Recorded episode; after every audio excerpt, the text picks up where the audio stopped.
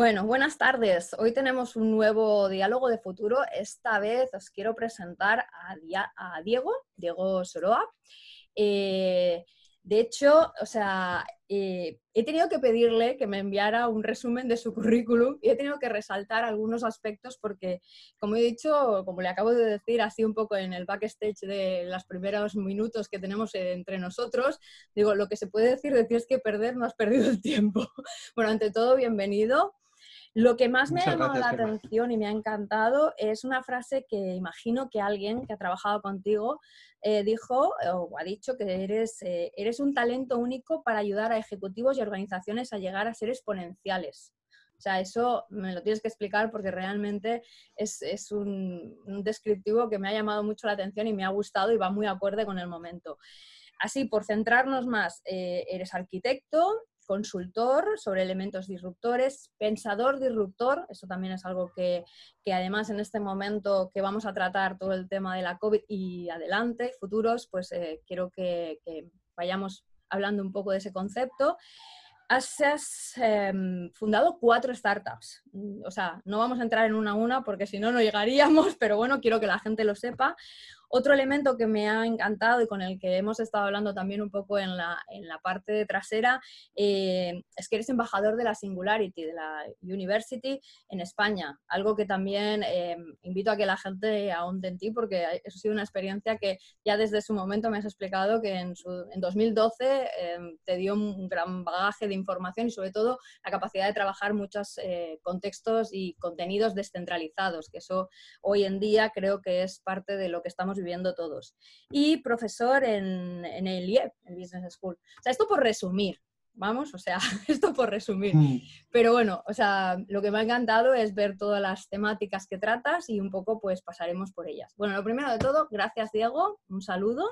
Muchas gracias Gema, Gema y a tus oyentes o a nuestros oyentes hoy. Pues sí. Y bueno, ya sabes, porque también te he explicado un poco cómo va a ir el diálogo, más allá de que luego improvisaremos y saldrán otras cosas que no hemos pensado. Eh, sabes que la, primera pregunta es una pregunta bastante común, bastante de alineación personal y que tiene más eh, ese aspecto del, cada uno que no del, contexto general en el que estamos viviendo. Hmm. La COVID, como elemento disruptor para ti, ¿en, qué, ¿en qué y de qué forma la has vivido? Hmm.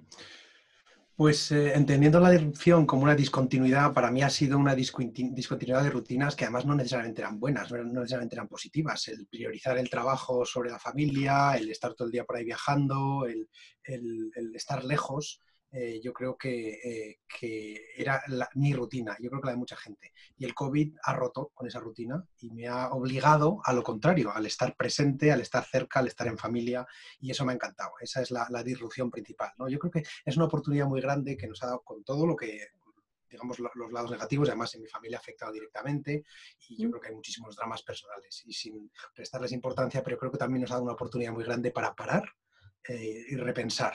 Y eso es algo también muy interesante, una disrupción que no solo me afectado a mí, sino a todo el mundo. Mucha gente tiene gran reticencia a cuestionarse la vigencia de sus certezas, de, lo que ha dado por bueno, y esto eh, ha sido un experimento simultáneo de todo el mundo que nos ha eh, hecho durante 100 días por lo menos pausar y pensar. Y, yo creo que eso nos hacía falta a todos y yo lo agradezco mucho. En general, hay una cosa que es bastante común entre toda la gente que estoy mm, teniendo la oportunidad y el lujo casi de, charlar con vosotros en estos diálogos y es que todos resaltáis que a pesar de, a pesar de que todos somos conscientes de que ni lo esperábamos ni ha sido del todo bien recibido, a todos nos ha aportado algo positivo. Creo que, eso es, algo que mm, de alguna forma va muy aunado con, con, lo que he estado trabajando con el libro y con todo, y es Em, eh, la necesidad a veces de que nos pongan por delante este tipo de cosas para darnos cuenta de que somos personas que necesitamos ese, cambio para, permitirnos seguir evolucionando, creciendo. En el constante, la velocidad de crucero, casi, casi ninguno evolucionamos y crecemos, o sea que es muy interesante. Me voy a quedar con algo que creo que ya responde a, a una de las preguntas que tenía contigo ¿Qué es para ti una disrupción? Me has dicho discontinuidad de rutinas. Si quieres eh, mm. profundizar un poco más. Bueno, en realidad hay, yo creo que tenemos en general una un, error en, la concepción de disrupción. Clayton Christensen describe la disrupción como, aquellos em, eh, efectos de lo que venía por debajo. Las empresas que estaban ocupando eh, los territorios que las grandes empresas ya no ocupaban, empresas eh, que estaban focalizándose en la parte baja de la, del, digamos, en la, parte, en la, parte que tenía una necesidad no satisfecha, no cubierta, con una propuesta de valor que eh, era un poquito menos relevante o menos comprensiva.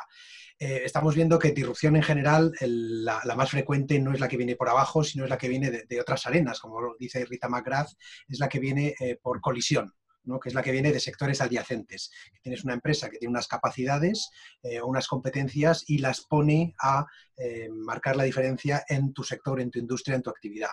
Entonces, eh, yo creo que ese concepto de disrupción deberíamos ampliarlo un poco o deberíamos revisarlo para comprender qué es lo que quiere decir. Otra forma de entenderlo es lo de la innovación eh, evolutiva, perdón, la innovación incremental, la innovación revolucionaria o la, innovación disruptiva. Son tres niveles de, de, innovación distintos. La disruptiva es la que acaba con cosas porque, porque es radicalmente distinta y genera discontinuidades por porque no solo hace que las soluciones anteriores que se estaban dando, los productos, sean irrelevantes, sino que incluso muchas veces el problema al que estabas dando respuesta se convierte en irrelevante. ¿no? Entonces eso es a mí lo que más me interesa.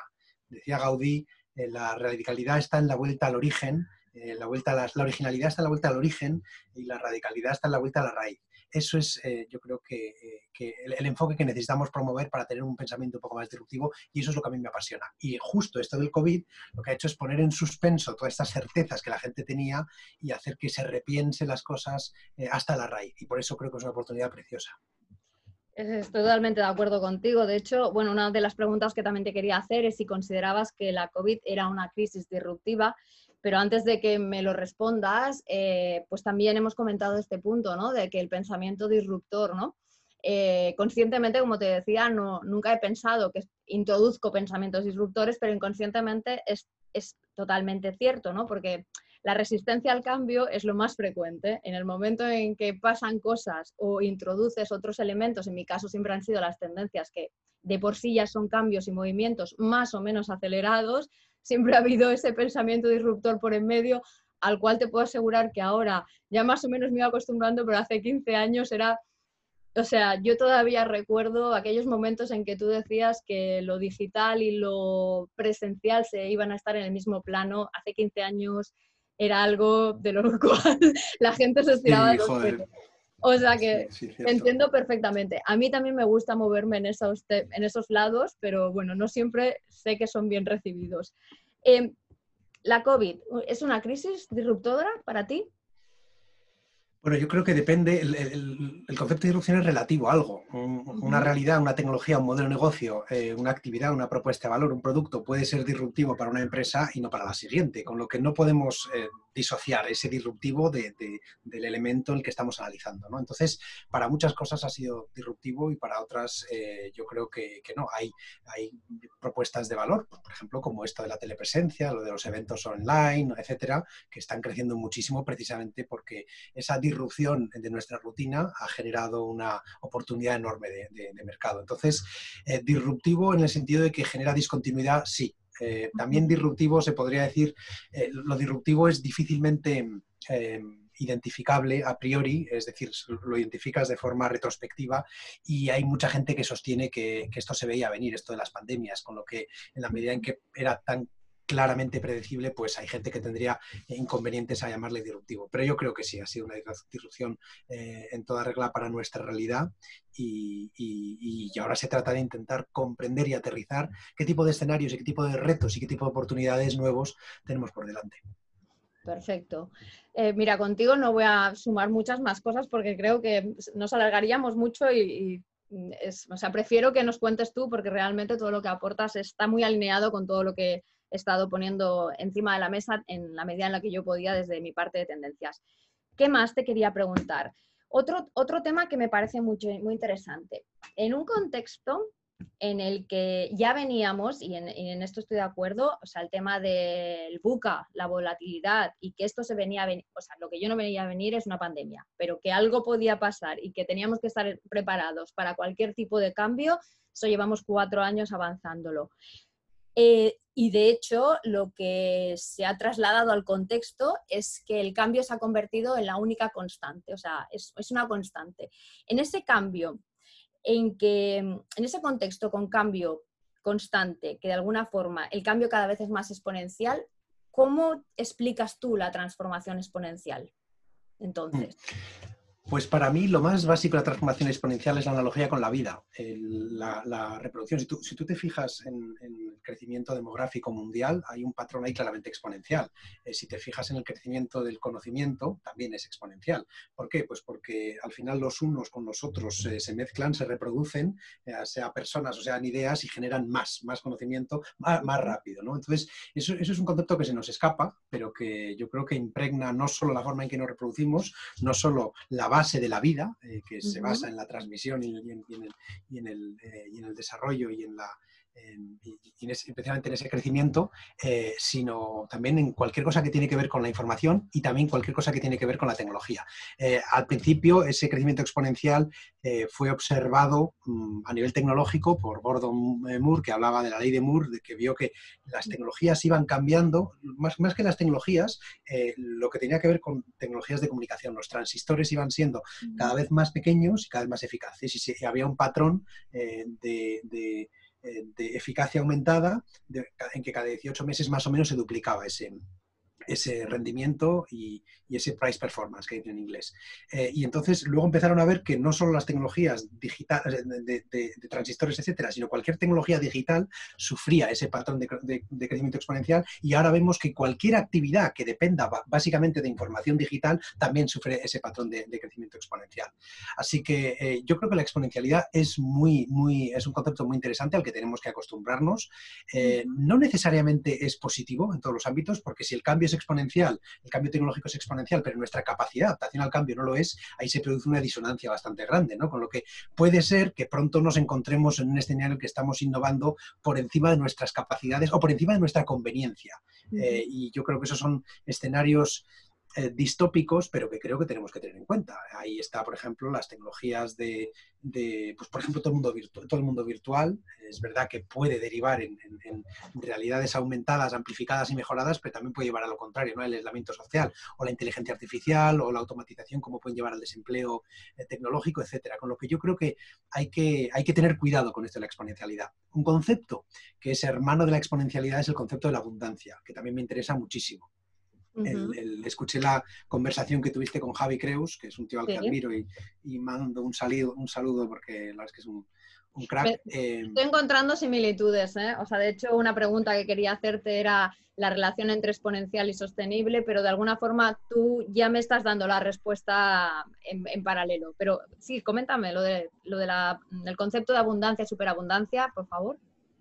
Sí, la idea es intentar, eh, en lugar de, fijarse en, o, basar tu crecimiento o tu desarrollo, tu actividad en elementos finitos, y en su metáfora era la gasolina del bote, eh, puedes intentar aprovechar abundancias, como por ejemplo la abundancia del viento, eh, y utilizar un, barco de vela. ¿no? Pues eso, ese mismo concepto, el de la abundancia, es el que están utilizando las organizaciones para crecer de forma exponencial. Pues Uber utiliza la abundancia de vehículos, Airbnb utiliza la abundancia de espacios libres, etc. Y te conviertes en una plataforma forma que canaliza el flujo. Y esta palabra también es muy importante para mí. El flujo, toda esa abundancia, todos esos recursos, eh, los, cataliza para, aprovecharlos ¿no? y para transformarlos en un estado distinto.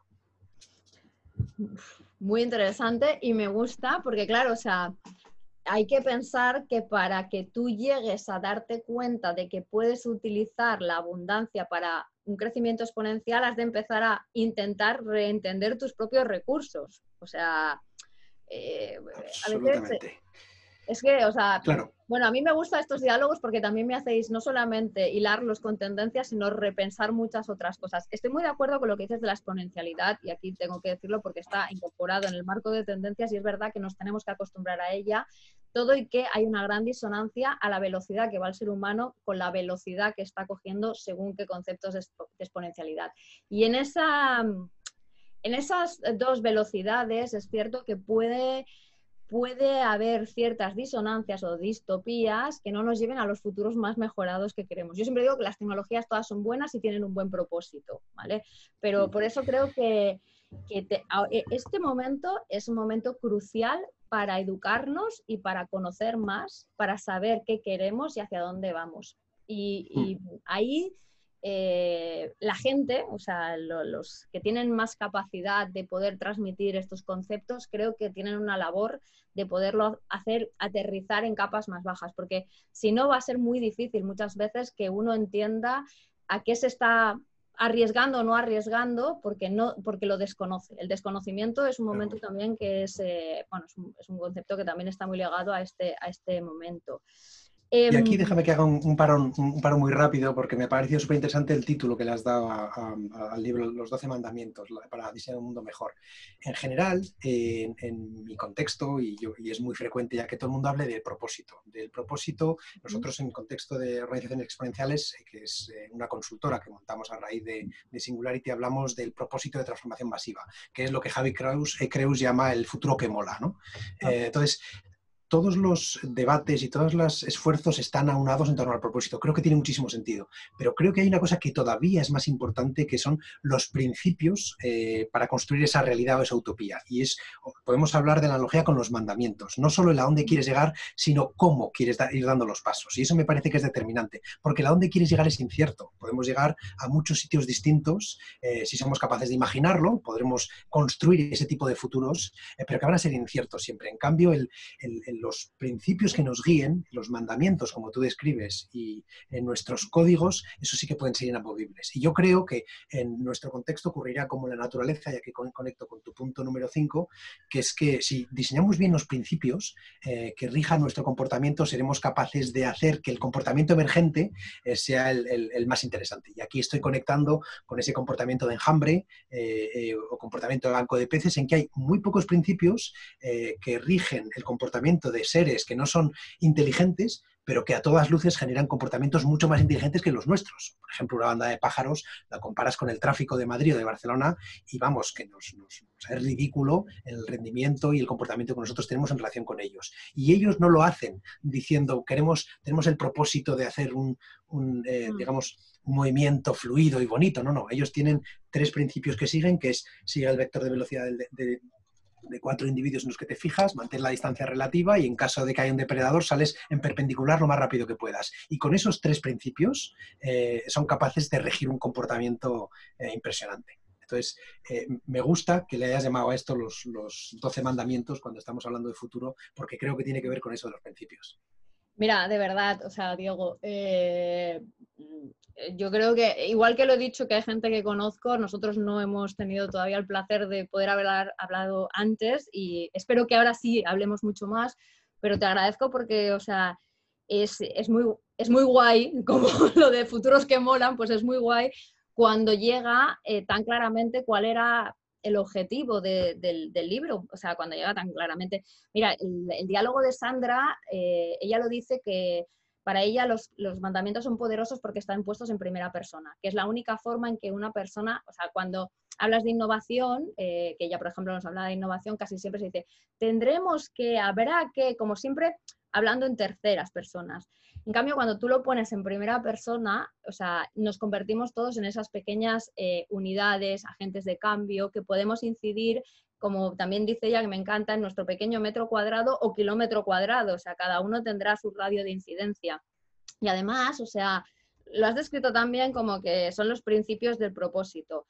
Eh, también, o sea, supongo que guiada por las tendencias, para mí siempre ha habido un radar en mi cabeza que me va haciendo ir un poco por delante y hace tiempo que es lo que decía, que propósito X de proyecto debería siempre estar unido a propósito personal, que es un poco en donde empezó a encontrar todo este paralelismo a través del, libro.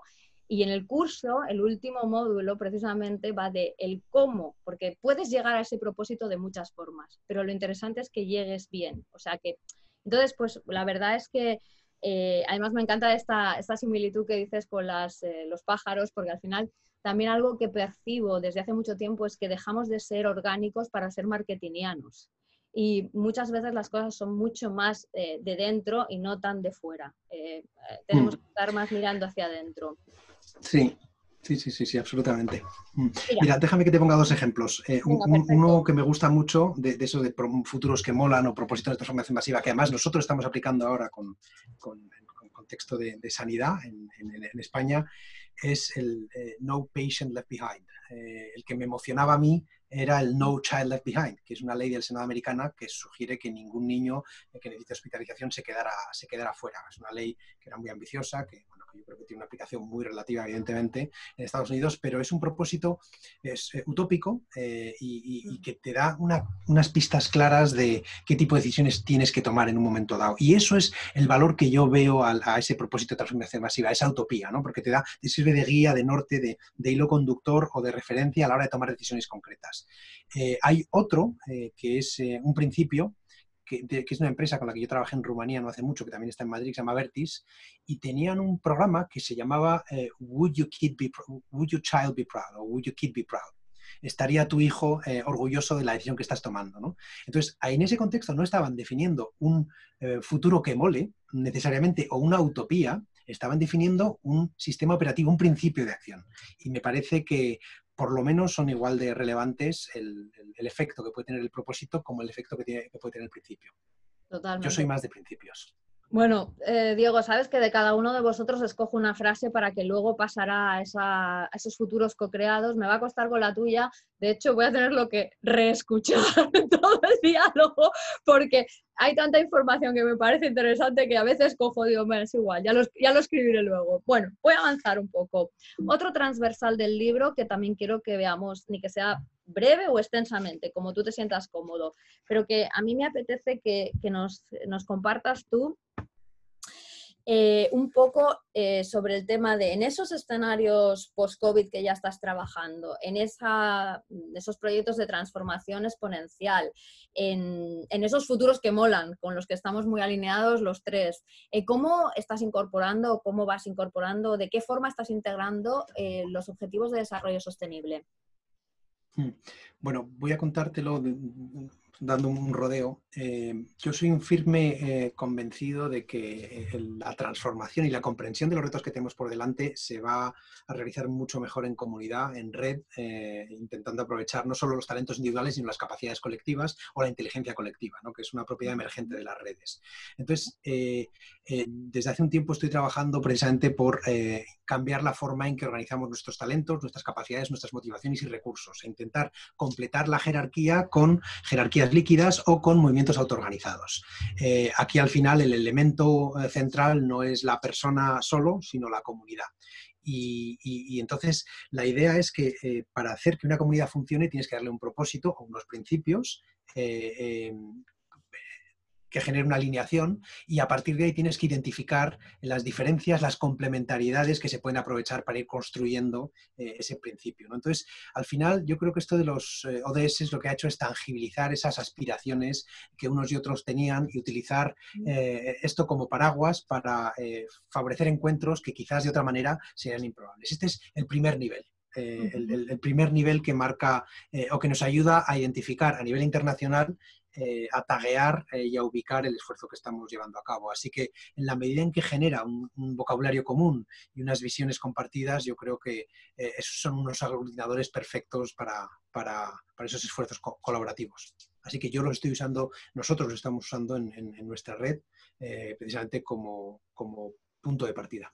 Sí, como, sí, un punto de partida que te va marcando una ruta. Sí, sí, no, sí, son eso, o sea, no, no tienen, o sea, realmente para mí es el valor que tienen. Y otro valor que también para mí me, ayuda mucho a explicarlo es darle un concepto mucho más holístico y extendido al concepto de sostenibilidad que la gente tiene. O sea, eh, hmm. que trasciende más allá del medio ambiente y que además interrelaciona muchos elementos que muchas veces eh, lo sacamos del concepto de sostenibilidad y no es cierto. ¿no? Y entrando un poco en la parte de sostenibilidad y además vamos a ir a un punto que quería pues, compartir contigo, porque además como arquitecto y que sé que del tema, eh, bueno, de muchos, pero de este eh, eh, tienes, tienes información que podernos contar, vamos a ir al ODS 11 por poner, pero no concretamente, puedes relacionarlo con el resto, y hablar un poco del futuro de las ciudades, ¿no?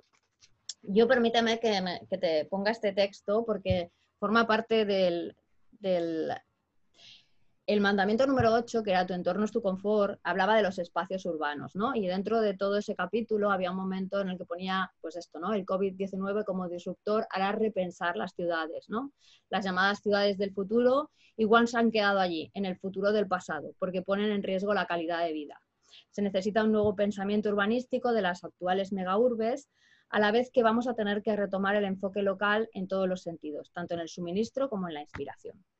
Yo lo dejé aquí, aparte de mm. todo el capítulo, pero lo que sí quiero empezar es diciendo, ¿tú consideras también que las ciudades han perdido su sexy o, para ti no? Así, por entrar más frívolamente, luego vamos a avanzando. Es una pregunta chula. Eh, hace poco estaba hablando con alguien, con un amigo eh, que se iba a vivir a, Singapur, eh, que, y hablábamos de que existe la noción de que Singapur es el nuevo Nueva York, que Nueva York estaría perdiendo el sexy a favor de Singapur. esto, claro, era en, en la fase pre-COVID. Eh, Singapur es un mega hub en el que viaja un montón de gente, pasa un montón de gente, eh, se producen unos cambios, eh, o sea, la gente es mucho más permeable, se producen muchos cambios muy rápido, ¿no? Y en ese sentido se está convirtiendo en el destino más sexy. Yo, yo no sé si ahora Singapur es más sexy que cualquier otra ciudad o que la periferia. Y eso me parece súper interesante. Yo no lo digo esto como certeza, sino como pregunta. Teníamos certeza hasta hace poco de que el existía un proceso paulatino eh, de crecimiento de las ciudades. Nos concentramos en las ciudades porque el, vivir en la ciudad eh, tiene muchísimas ventajas. Muchas de esas ventajas, como por ejemplo las ventajas de la escala de la concentración, eh, siguen vigentes. Es decir, a nivel energético sigue siendo vigente las ventajas que tiene la concentración en la ciudad. Y hay muchas dimensiones en que vivir en ciudad tiene muchas ventajas, pero hay muchas otras en que no. Y, de repente hemos visto que, la gente empieza a demandar eh, no solo estar en el centro de la ciudad, sino además, eh, o empieza a priorizar tener luz, o tener un poco de vista, o tener un poco de, perspectiva, o un poco de verde, ¿no? una terraza. Y estas son variables nuevas que la gente está incorporando ahora a su demanda. Antes eh, yo creo que dedicamos más tiempo a la elección del coche que a la elección de la casa. Y si la casa tenía luz o vistas, era casi secundario ¿no? respecto de, de, dónde estaba ubicada. Y ahora eso ya no es así. ¿Por qué? Porque ahora, después de ese experimento que hemos hecho, hemos visto que se puede, que no solo se puede, sino que además puede ser mejor el trabajar eh, a distancia, eh, aunque sea de forma puntual, que sistemáticamente en el centro de la ciudad con lo que igual esa curva que tenemos de demanda y de precio en torno al centro urbano empieza a aplanarse. Y estamos solo en el principio de todo, de, todo este proceso, ¿no? porque la gente empieza a querer vivir o a poder vivir más en la periferia y todavía no hemos empezado a hablar de drones, todavía no hemos empezado a hablar del impacto que va a tener el self-driving, estamos en una fase muy temprana del teletrabajo, entonces yo creo que toda esa, eh, toda esa mm, escenarios son ahora una realidad muy, muy concreta que además está afectando pues, al todo el desarrollo eh, urbanístico, arquitectónico, al real estate, o sea, yo creo que, este, realmente está cambiando bastante rápido. Si es un cambio definitivo o no definitivo, pues no lo sé. Yo creo que la barrera principal que tenemos que superar para eh, volver al Urban Sprawl es la, de la serendipia. Y déjame que, me explique un poco mejor. Eh, la ciudad es vibrante porque se producen encuentros que son eh, imprevistos encuentros que los americanos llaman de serendipia. ¿no? Eh, Jane Jacobs hablaba de, que el, ancho de banda, eh, la acera es el ancho de banda de nuestras comunicaciones en la ciudad.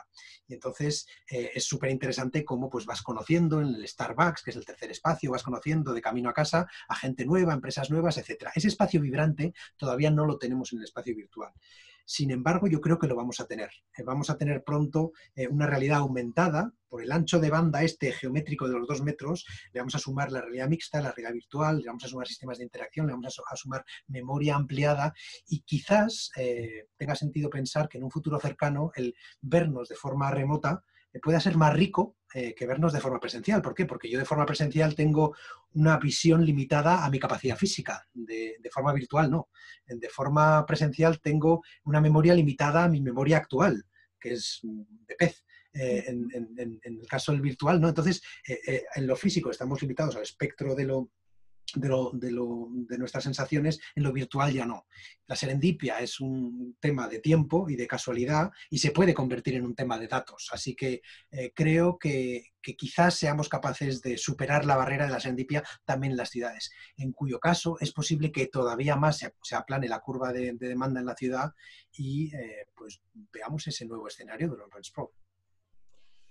Lo tendremos que ir observando. Yo estoy ahí, ahí, ¿eh? ¿Qué te, ¿Qué te, puedo decir de todo lo que me estás diciendo? Ciertamente, tenemos que estar observando porque no hay no hay todavía las... A ver, sí que es verdad que hemos, hemos cambiado en este momento conectividad por movilidad y eso nos da la oportunidad a estar más distanciados, con lo cual, ciertamente, podemos vivir mucho mejor, por lo menos en el inmediato, eh, este momento, por lo menos los próximos años, eh, fuera de las ciudades. Con lo cual yo creo que sí. Ahora en el, en el, inmediato las ciudades han perdido su sexy, porque lo que tienen es ese punto de hervidero de cosmopolita que nos ofrece tantas cosas que cuando sales de ellas no encuentras. Pero que ahora también todo eso, eh, con todo el momento de la seguridad, también lo hemos perdido porque la gente va menos al cine, va menos a los teatros. Eso en el caso de que podamos ir, porque también hay las restricciones. Encima podemos viajar menos, ya las ciudades tampoco se pueden visitar también como destinos turísticos, con lo cual hay muchos frenos que se están poniendo la historia de la humanidad dice que todo es cíclico, o sea, con lo cual los centros urbanos ya se desubicaron y se perdieron y vivimos mucho los extrarradios para luego volverlos a recuperar por el tema de la movilidad y el confort y ya hay, y bueno, pero también hay otros planteamientos como las ciudades de a 15 minutos o lo del concepto de los 15 minutos que no tienen por qué ser en los centros, puede ser una suma de centros, que también es un concepto muy interesante urbanísticamente. Yo estoy muy mucho más de acuerdo con, con ese, ¿no?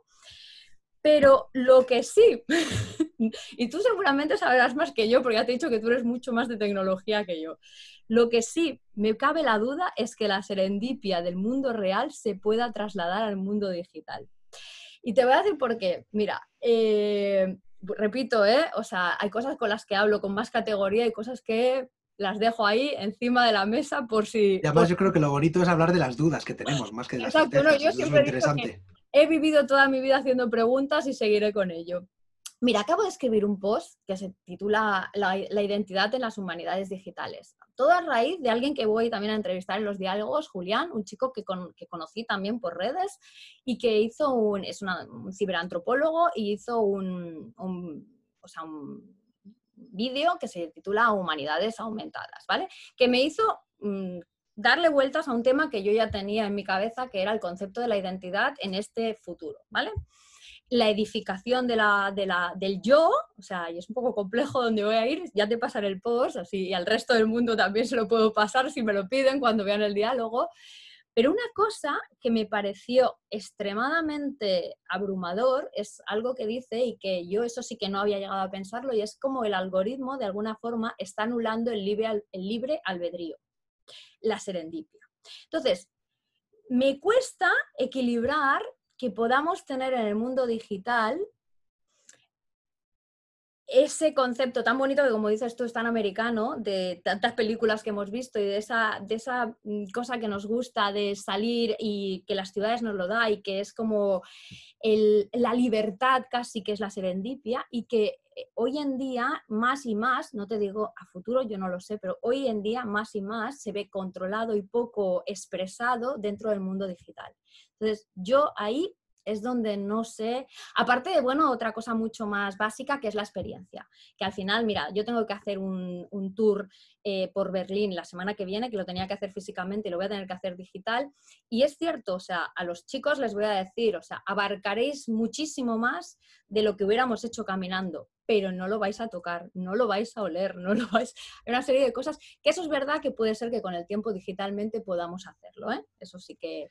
Hace falta, han calculado que hace falta unos 144 actuadores en tu mano para que tenga tu cuerpo la sensación de estar experimentando el tacto. Entonces ya hay, eh, hay un, estudio en, el MIT que están trabajando con un second skin, que es una segunda piel que tiene un montón de receptores y un montón de sensores que replican esa percepción de tacto. La, eh, tecnología áptica, ¿no? ¿Te refieres? Exacto, sí, tecnologías ápticas y mm. avanzadas. Entonces, eh, eso lo mismo están haciendo con el olfato, lo mismo están haciendo con, el, eh, con la visión, pero luego también de repente tienes a Neuralink, a Neuralink, este proyecto que lo que pretendes directamente es hackeando tus, tus sentidos, tus, me refiero a tus terminaciones nerviosas, directamente van a tu cerebro para reproducir una experiencia de haberte enamorado o reproducir una experiencia de un sabor, etcétera. Con lo que eso, claro, hoy, a día de hoy quizás suena eh, demasiado prospectivo, demasiado avanzado, pero de repente pasado mañana nos anuncian esta tecnología y toda esa experiencia indudablemente va a ser potencialmente más rica que la, que la, que la física. Pero lo bueno de todo, Gema, es que no tenemos que elegir entre una y otra. Lo bueno es que podemos aumentarlas y, y complementarlas. No hay que elegir entre el espacio físico y el espacio virtual. Podemos mezclarlos y podemos aumentarlos. Totalmente. No, no, sí, yo te invitaría a que lo leas porque realmente va de todo esto y estoy de acuerdo, estoy de acuerdo, o sea, vamos, absolutamente. Eh, sí creo también en este momento, o sea, una de las cosas que también se está poniendo muy encima de la mesa, eh, sobre todo después de los, de los, tantos meses, tú piensas que nosotros, bueno, que ahora eh, ya le he preguntado, nos recibe desde Madrid, nosotros, dentro de todo, somos de los que hemos llevado un periodo de confinamiento medio, pero hay, hay ciudades como Buenos Aires que llevan cinco meses sin salir de casa. Y hay un concepto que se le está llamando el hambre de tacto, de tacto personal entre las personas, que nos está llevando a una serie de, también de enfermedades eh, más mentales que otra cosa, que vamos a ver cómo va evolucionando. ¿eh? Y para mí, para mí ya, y aquí voy a ir acabando, a no ser que quieras aportar, bueno, sí, tengo que preguntarte lo, último, que es cómo ves tú el futuro de las ciudades, aunque de alguna forma lo hemos visto. Eh, para mí un poco lo que más me preocupa en este momento son los niños. O sea, todo y que tienen una capacidad de adaptación muy grande, creo que son demasiadas cosas que ellos no están comprendiendo a, los que, a, lo, a lo que los estamos eh, retando el día a día la vuelta al cole este año es un reto para estos niños. Y además tiene que ver con lo que estamos diciendo de, la pérdida del sexy de las ciudades. Mi hija me decía que el patio es un poco más aburrido este año que el año pasado porque los tienen en pequeñas burbujas aisladas eh, para precisamente evitar que se, que se, que se que produzca el contagio, que es lo mismo que está pasando en las ciudades, es lo mismo que la ciudad de 15 minutos, ¿no? Son pequeñas burbujas en que hay menos encuentro random, eh, menos caos, y yo creo que eso es lo que baja radicalmente el sexy de las ciudades. Nuestros niños yo creo que tienen eh, mis hijos en concreto, creo que les preguntas si prefieres el mundo COVID o el mundo sin COVID y en general dirán que lo que prefieren es estar con sus padres. Eh, y, ahora tenemos la oportunidad de, estar juntos. Así que es verdad que creo que es una realidad un poquito extraña para ellos. Mi hijo más pequeño tiene dos años y pico, bueno, para él no es extraño, es lo normal, eh, pero, pero, pero sí que, creo que puede tener un impacto negativo. Yo creo que la socialidad y la interacción o sea, es eh, absolutamente imprescindible. Hay niños hay, ancianos que no tienen esa socialidad, que su padre vive al otro lado del mundo o que, o que no está cerca. Eh, para ellos estas herramientas de las que estoy hablando no, son sustitutivas, son las únicas que existen. Así que el, desarrollar estas herramientas y ampliar nuestras capacidades de conexión a través de ellas eh, creo que va a hacer mucho bien a mucha gente. Cierto, cierto. Es, es, uno de los puntos que también es verdad, que cada vez tenemos que mm, luchar más y sobre todo desde los colectivos que pueden por eh, no o sea, se habla muchas veces de la inclusividad cuando tratamos género, razas y no estamos teniendo en cuenta que la tecnología es un elemento eh, poco inclusivo. Y creo que es otro de los puntos que podría darnos para otro diálogo, pero que realmente es muy importante y que, que construirá mejores futuros. Bueno, Diego, yo creo que yo podría estar media hora más, pero igual eh, vamos a ir. Te dejo ya para ir cerrando cualquier aportación que quieras hacer que tenga que ver con las ciudades o con cualquiera de los proyectos que estés llevando a cabo o cualquier elemento más que quieras incorporar en este diálogo de futuro que nos sume a todos.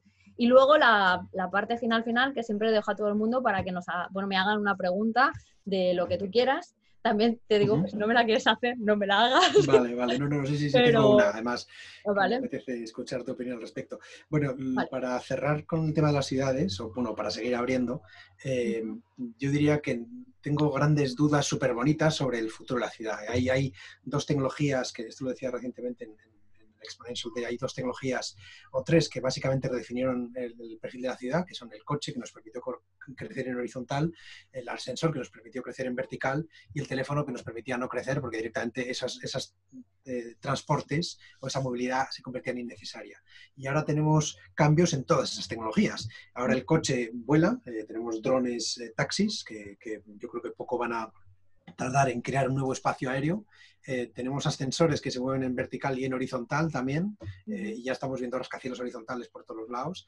Eh, tenemos esa curva de la demanda que parece que baja, en favor de la periferia y, tenemos ahora tecnologías de comunicación que hacen, que, es comunicación ampliada. Así que yo creo que cualquier cambio en cualquiera de estas tecnologías que definen el perfil de la ciudad va a ser sustancial y el cambio combinado va a ser, me parece que enorme, descomunal. No sé cómo van a ser las ciudades en el futuro y estoy, estoy deseando participar un poco en, ese, en, el descifrado. ¿no? ya somos dos. Y sí, jo, es que es súper bonito. ¿Qué impacto va a tener el self-driving car en, ancho de, las carreteras, en los parkings de la ciudad, en el comportamiento, en, el tráfico? es decir, yo creo que son cosas tan, tan interesantes. O, cómo van a ser nuestros drones cuando la paquetería de Amazon pueda llegar a tu ventana o cuando puedas, qué va a pasar con los aeropuertos. Bueno, yo creo que todo esto es muy, muy interesante y, y hay que tener muy abiertos los ojos para entender de dónde pueden venir los cambios y cómo pueden afectarnos. Pregunta, Todas estas tecnologías eh, también están afectando la forma en que nos organizamos las personas. Eh, tenemos una tecnología que es, eh, vamos, históricamente la que, la que hemos utilizado, que es la de la jerarquía, que también la utiliza la, naturaleza. Hay muchos comportamientos que son jerárquicos cuando tiene que ver con el, optimizar procesos, etcétera. Pero tenemos ahora tecnologías de comunicación ampliada que hacen que la jerarquía quizás no sea tan necesaria. Tenemos tecnologías que eh, reducen la necesidad de confianza porque la parametrizan, la digitalizan y empezamos a pensar en nuevas formas de organización eh, de organización social o de organización profesional, etc. Ahí de repente entra el concepto de las organizaciones distribuidas y descentralizadas, las, las DAOs. Eh, y quería preguntarte si has oído hablar de este tema y qué te parece todo, todo esto de las organizaciones distribuidas.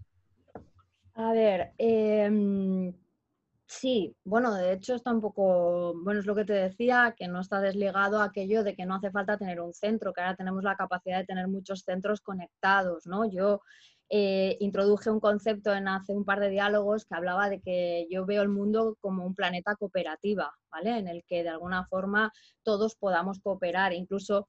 Em, pienso en que una marca global hoy no tiene por qué tener una cadena de valor como la que ha tenido hasta ahora, que de alguna forma eh, lo que hacía era producir en un lado y vender en otro, sino que puede tener eh, perfectamente cadenas de valor locales y seguir siendo marcas globales, ¿no? Creo que, que, es uno de los conceptos a los que evolucionamos, la, la, distribución, o sea, por, muchas cosas. Primero porque es más sostenible, o sea, e, evidentemente, o sea, hay un tema de de poder eh, evitar muchos traslados, muchos movimientos que al final eh, nos han hecho pensar que, yo que sé, que el mundo era pequeño. Y vale, sí, el mundo es pequeño, pero tampoco hace falta explotarlo, ¿sabes? Y luego, por otro lado, también creo que es más, es, más práctico y además, porque además, o sea, hoy tenemos eh, los recursos y las tecnologías que eso lo permiten. Y, y al final, también porque creo que si algo nos hemos dado cuenta a través de redes y de un montón de cosas es que, es que eh, no hay un único pensamiento, no hay un único mm, jefe, no hay un único nada. O sea que eh, cada vez, de hecho, una cosa que está pasando también en el concepto de identidad es que en una globalización tan brutal como la que estamos viviendo, encontramos una paradoja muy grande que es la generación más joven eh, siente, o sea, vive presionada por ser muy hiperindividualista, o sea, mostrarse como muy, muy únicos, muy auténticos, ¿no? Es una presión social, tienes series como Euforia, una serie de cosas que les están transmitiendo que luego te das cuenta de que es la, la, generación menos individual con un criterio más global del mundo. Nunca hemos tenido, o sea, tú vete a los 70 de los 80 y no tendrá nada que ver, o sea, entonces sí que había mucho más, por decirlo de alguna manera, criterio y crítica, ¿no? Entonces, ellos, ¿qué están haciendo? ¿Qué están recurriendo en este momento para poder buscar esa hiperindividualidad? Buscar eh, cada vez influencers más sectoriales, más pequeñitos, más mm, únicos, ¿no? Con lo cual también se está descentralizando incluso el concepto este del poder y la influencia y los macroinfluencers, ¿no? A muchos niveles está pasando. Yo, yo lo tengo como un concepto valor, ¿no? ¿no? No lo aplico en una sola cosa, sino que lo tengo como un concepto valor que deriva de ese, digamos, borderless y deriva de, las capacidades tecnológicas y también de las necesidades de la sostenibilidad y que nos da eh, pues pistas y ayudas para cómo podemos empezar a pensar de una forma pues eso, el mundo diferente, ¿no? O sea, yo prefiero pensar en un mundo que tenga, pues no sé, ecoaldeas conectadas que no el mundo de Ready Player One de, la película, ¿no? O sea, pues, eh, pues por ahí va mucho mi trabajo, el transmitir todo esto desde el punto de vista de que solo ahora, solo con nuestros pensamientos y acciones tenemos la capacidad de dibujar y construir y diseñar ese futuro que queremos. Espero haberte contestado. Genial, claro que sí, me encanta. Y además coincido mucho contigo, el futuro no es algo que nos ocurre, que nos pasa, sino que podemos moldear y que podemos influir en él. Así que por ello. Pues un placer, Gema. Igualmente, Diego. O sea, espero que tengamos muchas más. De momento compartiremos esta con toda la gente. Yo ya me despido y, nada, oye, darte las gracias infinitas. Me encantaría hacer una serie entera de diálogos por temas contigo. Nada, muchas gracias, de verdad, ¿vale? Gracias a ti, Gema. Un abrazo. Hasta pronto.